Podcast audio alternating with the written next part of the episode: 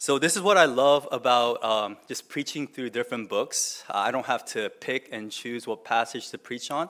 Uh, I just have to preach the next passage. And, and sometimes God, in His providence, He allows us to look at a passage that really fits the occasion.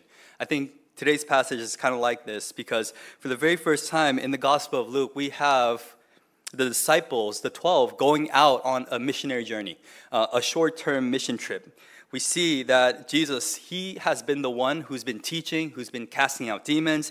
He's been the one who's healing a lot of people. People are coming after Jesus, they love Jesus. But Luke chapter 9 is a turning point in the Gospel of Luke. It's the place where now, no longer the disciples are spectators, they are now partners of the gospel. Now they're put into action. So far, they've been just watching, looking, they've been learning from Jesus, but now they have to take all that they have learned and, and put it into action. And what we see in verse 1 is this He called the 12 together and gave them power and authority over all demons and to cure diseases. And he sent them out to proclaim the kingdom of God and to heal. Notice that all that Jesus is asking them to do is exactly what he's been doing so far. He's been healing people, proclaiming the kingdom of God, and what Jesus says is, I I call you, I give you my power, my authority. Now I want you to go out and, and share this good news. And we read in verse 3 that one side note is that take nothing on your journey no staff, no bag, no bread, no money, nothing. Take nothing. Now, this seems quite extreme uh, because for us, even if we go on like uh, a one night trip. We try to pack our suitcases, we, we bring multiple clothes. Sometimes I would go to youth retreats and I'm surprised because literally our youth, they're just going for a couple of days and they'll bring suitcases and all these different things. Um, but what Jesus says is this hey, you're going on this journey, but don't bring anything with you. Why? Why would Jesus ask the disciples to leave everything behind? I think it's because he wants to teach the disciples a very important lesson through this journey. He wants them to learn that his power and his authority is more than enough. That as long as they have Jesus and his authority and his power, then they're going to be good. That they can carry on the mission of, of God. It's, it's a way that they can learn how to solely depend on Jesus and his word. And sure enough, the disciples, they obey Jesus, they follow the instructions of Jesus. And what we read in verse 6 is that they went through the villages preaching the gospel and healing everywhere. So they had this incredible missionary journey. They come back, they're super excited. They want to share all that happened. They're also super exhausted because, you know, they've been traveling and what we read in other gospels when they're recording the same account, they say that when they returned, Jesus was still surrounded by many crowds. So um, they were put to work, they were exhausted. And so what Jesus does is, in verse 10, we read that he takes these people to a desolate place, a town called Bethsaida, which was a town that exists in the middle of nowhere. It was a town where, you know, there wasn't anything around it. And the reason why he did this is because he wanted to go on a retreat, kind of a break with his disciples, to encourage them, to do a debrief, and also to get some rest. And so he's, he's wanting to take this intentional time with his disciples. But what we read in verse 11 is that the crowd learned, learned about this and they followed him. And so it's the point where when they arrive at this place, already there's a big crowd there. That's what the Gospel of Mark tells us. And so uh, you, you kind of wanted to avoid the crowd, get away from people, and when you arrive at this destination, there's more people than you ever imagined. Like, I, I love going on to vacations. I mean, I love working for God's glory, for His church, but vacations are actually sweet. And I don't know what I would do if I went on a vacation and at that location, all of a sudden, like, you know, it's full of people in my congregation. Like, that'll be great. I'll be like, yeah, that's exciting. But at the same time, like, it, it almost feels like I have to be a pastor again, right? I have to work again. Imagine you go on a vacation and you meet your clients, you meet, like, your, your coworkers, and the whole vacation, you have to talk about meetings, talk about business. Like, how, how crazy would that be? And so you can tell that the disciples, you know, at this point, they're frustrated, they want to break but notice how Jesus responds to this crowd. It says in verse 11, He welcomed them and spoke to them of the kingdom of God and cured those who had need of healing.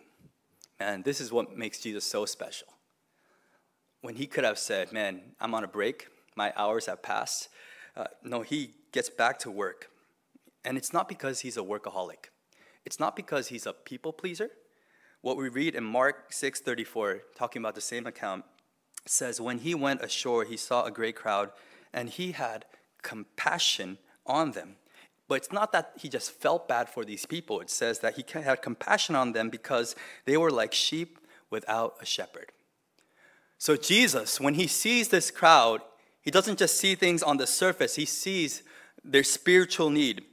He sees that they are like a sheep without a shepherd, in other words, lost that they, they are without direction, without purpose, without a leader. They are exposed to danger. And so, Jesus, seeing all this, seeing the spiritual need that exists within this crowd, he, he begins to teach, he begins to feed the, the, the lost sheep. And I think this is how we ought to view people.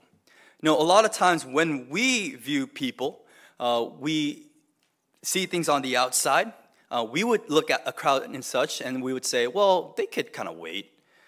I mean, they're not that desperate. I mean, if they had the ability to come to this place to chase after Jesus, I mean, they're, I mean, they're, they're fine. Like, we don't have to rush into anything. And yet, Jesus, he sees the desperate need in people. Um, he sees the lostness in people. When you see people, do you see people as just someone to, to avoid or someone who is in need of the gospel? No, we care about missions because Jesus cares about people. Reaching the lost was a priority for Jesus, and therefore it should be a priority for the body of Christ, the church, as well. And now we ask the question, but how? How can we practically you know, meet the needs of people? And this is where the story gets interesting because in verse 12, we are told that you know, it got kind of late, the day began to wear away, so the sun is about to set. And the 12, they come to Jesus and they say, Send the crowd away to go into the surrounding villages and countryside to find lodging and get provisions, for we are here in a desolate place. Now, in verse 14, we are told that this crowd contains about uh, 5,000 men. So if you add up the women and the children that were likely there, you're looking at about, you know, 20,000 people gathered together. It's, it's a massive crowd. And so they are in this desolate place. There's nowhere near, no Walmart, no Chick fil A to, to feed these people. And so the disciples, seeing that people are getting hungry, seeing that they need a place to stay, they come up with a very reasonable, a logical solution. What they say is this in other gospels, uh, it talks about how they, they calculated the cost. Uh, they talk about 200 denarii, which is roughly about $20,000. And I think the math was like this if, even if we spend $1 per person, like to provide food, to provide shelter, it's gonna take us $20,000 to take care of this crowd. And we don't have $20,000. Even if we had $20,000, there's no place to buy all that food. And even if, we can buy all that food, how are we gonna carry all this food to these people? And so this, this, this is impossible. We can't do really anything for them. The best thing that we can do to them is that just send them away. Like, just let them know that we're sorry, but you have to come back tomorrow. Their need is too great. I think a lot of times when we see people, we feel like their need is too great. Their problems are too serious for us. That there's not much that we can do. I mean, we can bless them, we can pray for them, we can wish the best for them, but there's not much that we can do, and so we kind of walk away. And so, and the disciples came up with a very logical, reasonable situation based on the conditions. But notice what Jesus says in verse 13. But he said to them, You give them something to eat. You do it. You, you feed the people. That's Jesus' solution to this problem. The disciples are facing a problem that's bigger than themselves and Jesus is telling the disciples, you do something about it. Does anyone feel this way when you are told things in the Bible and you're told to do the work of God? Like what He is asking of you seems way too big, and what you have seems way too small? Like, I don't know about you, but I feel like that a lot of times. When, when God asked me to live a life for the Great Commission, to make disciples of all nations, to baptize people in the name of the Father, Son, and the Holy Spirit, to teach them all that Jesus has commanded them, to be generous with all that I have, with my, my time, with my resources, to love people sacrificially, the question is that task seems too great, but what I have seems too little. Jesus, this is impossible. Maybe if things change in my life, maybe if I start making six figures, that's when I'll think about doing God's work. Maybe if I have you know, a, a, a home that I can stay, maybe if I, I'm, I'm done with all, all, all, paying off all my debt, maybe um, you know, when I'm able to send my kids off to school, or maybe they, they go off to university, uh, but even then I have to think about their, their weddings and all that. But maybe when I make enough and I saved enough, if I'm ready for my retirement, that's when I'll do the work of God. And by that time, you're like 60, 70, and you're ready to do the work of God and you're like, man, I feel like it's kind of too late. You know, when we think about the work of God, we automatically think of what we don't have, what we are lacking in our lives. And we use that as an excuse to say, God, but I'm not able to do what you are asking me to do. But notice today's passage, Jesus, he takes the five loaves of, of bread. It's not even nice Panera bread. It's, it's, it's, it's barley loaves. Um, it's something that's like only poor men ate, and two pieces of, of dried up fish. Uh, a happy meal of, of a kid. And, and, and they bring this to Jesus. In, in Mark, it actually says, know, before all this, Jesus, when he hears that the disciples, know, they, they think this is an impossible task, what Jesus says to them is this go and see what you have. Go see what you have. Before you complain, before you think this is impossible, go see what you have. And what they found was, was five loaves of bread and two fish. And so they bring this back, and, and what we see is Jesus doesn't mock them. He doesn't say, like, is this all you have? No, that's not what he says. It says in verse 14. And he said to the disciples, Have them sit down in groups of about 50 each, a size that's good for a banquet. And, and they did so and had them all sit down. And taking the five loaves and the two fish, he took up, the, up to heaven. He looked up to heaven and said a blessing over them. Then he broke the loaves and gave them to the disciples to set before the crowd. And they all ate and were satisfied. And, and what was left over was picked up 12 baskets of broken pieces. 12 baskets of, of broken pieces. So I just want to make two points in today's sermon. Two things that we learn about Jesus. When we trust and follow Jesus, Jesus will meet our deepest needs. When we trust and follow Jesus, Jesus will meet our deepest needs. The end of the story is this that people, they didn't just get a bite, they didn't just get enough to survive, but they received enough to be satisfied. And it's not just talking about a satisfaction that comes from your stomach. It's talking about this, this satisfaction that comes um, in totality. And this is what's awesome about Jesus because people in power, people who have authority, people who have possessions, a lot of times, they would use their power for their own good, for their own well being, for their own satisfaction. But you have a king you have a Savior who's willing to use His ultimate power, not just for His own good, but for the good of others. First, for the glory of God, but for the good of others. He uses His power to meet the needs of people, to provide and supply what people are lacking. And, and in this, they are satisfied. Notice that His provision is not just sufficient, His provision, it brings satisfaction. It, it's something that's, that, that, that's beyond what we could ever imagine. And so, Jesus, when we trust and follow Him, He will provide and He will satisfy. He's going to meet the deepest needs of our lives. But the second thing that we learn from this story is this. Because you might be thinking, man, I could surely use like, you know, this, this miracle in my life. Some provision, some satisfaction. I surely want that. But the second lesson that we learn from today's story is this when you trust and follow Jesus, He is going to use your life to meet the deepest needs of others' lives. He's going to use your life to meet the deepest needs of others' lives. Now, if you think about it, Jesus could easily have just brought bread from heaven. I mean, that happened in Exodus before. Uh, he could have made bread appear from stones or, or something. Um, there's a million different ways that Jesus could have solved this problem himself.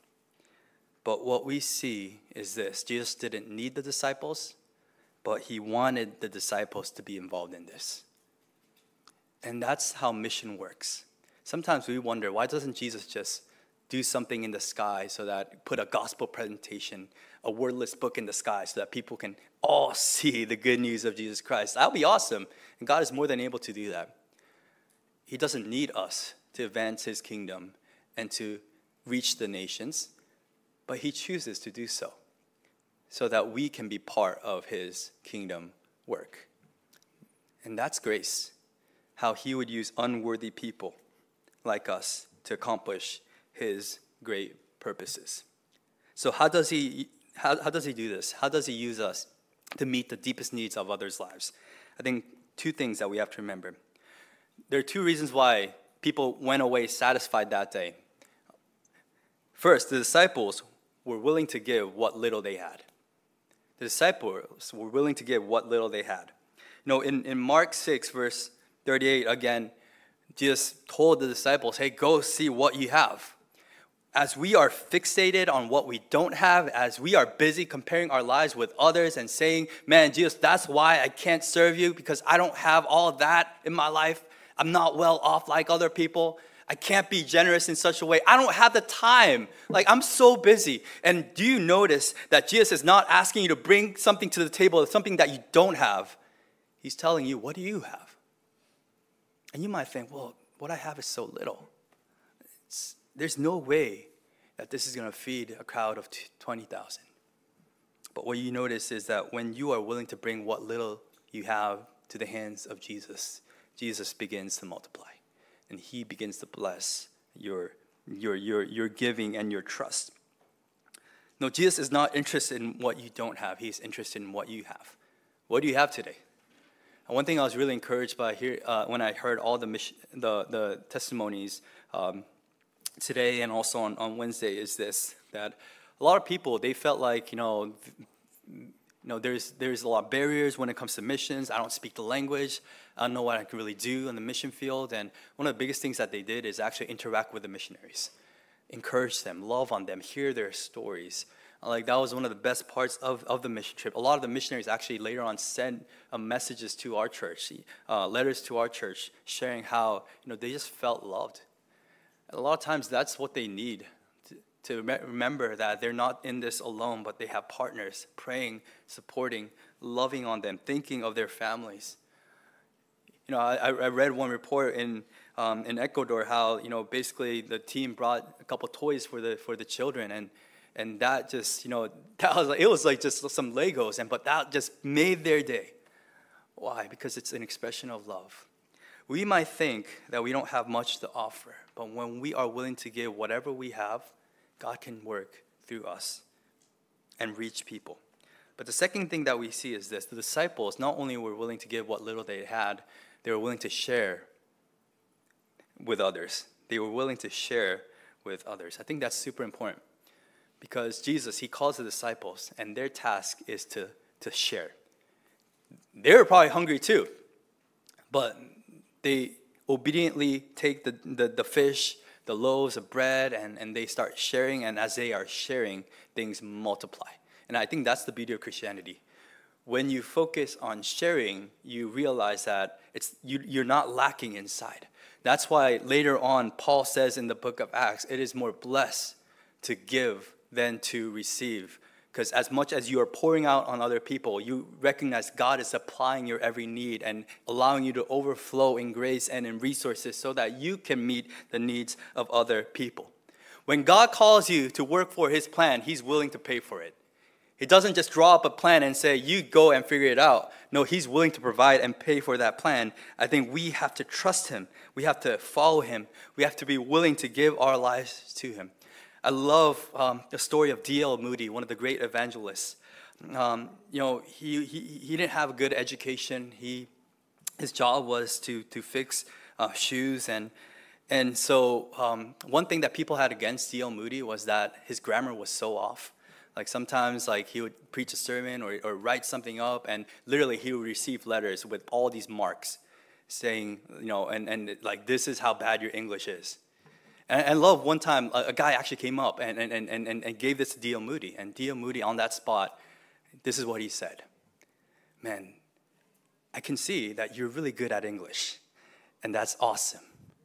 Like you have better language skills, better education than me. If God is able to use me to do all this, imagine what He can do through all that you have. And that was so eye opening because we tend to think little of what we have and just say, okay, there's never no way that God can use this. But when we take what little we have and we give it to the Lord, that He's able to multiply. Now, still, if you're on that boat thinking that I really don't have anything to offer, in John 6, the same story is told, but this time Jesus actually explains what's going on because the disciples, they come later on and they're trying to understand this miracle. Actually, in the Gospel of John, the word miracle is not used, uh, it's used as sign because every miracle points to some uh, a reality of Jesus. So they're asking, you know, Jesus, what just happened? Like, why did you feed this crowd? And Jesus says this, you know, the people experienced something great today, just like the people in Exodus, because they miraculously received manna from heaven and, and they ate. But here's the thing your forefathers ate manna and they went hungry again. But Jesus says this in John 6 35 I am the bread of life. Whoever comes to me shall not hunger, and whoever believes in me shall never thirst.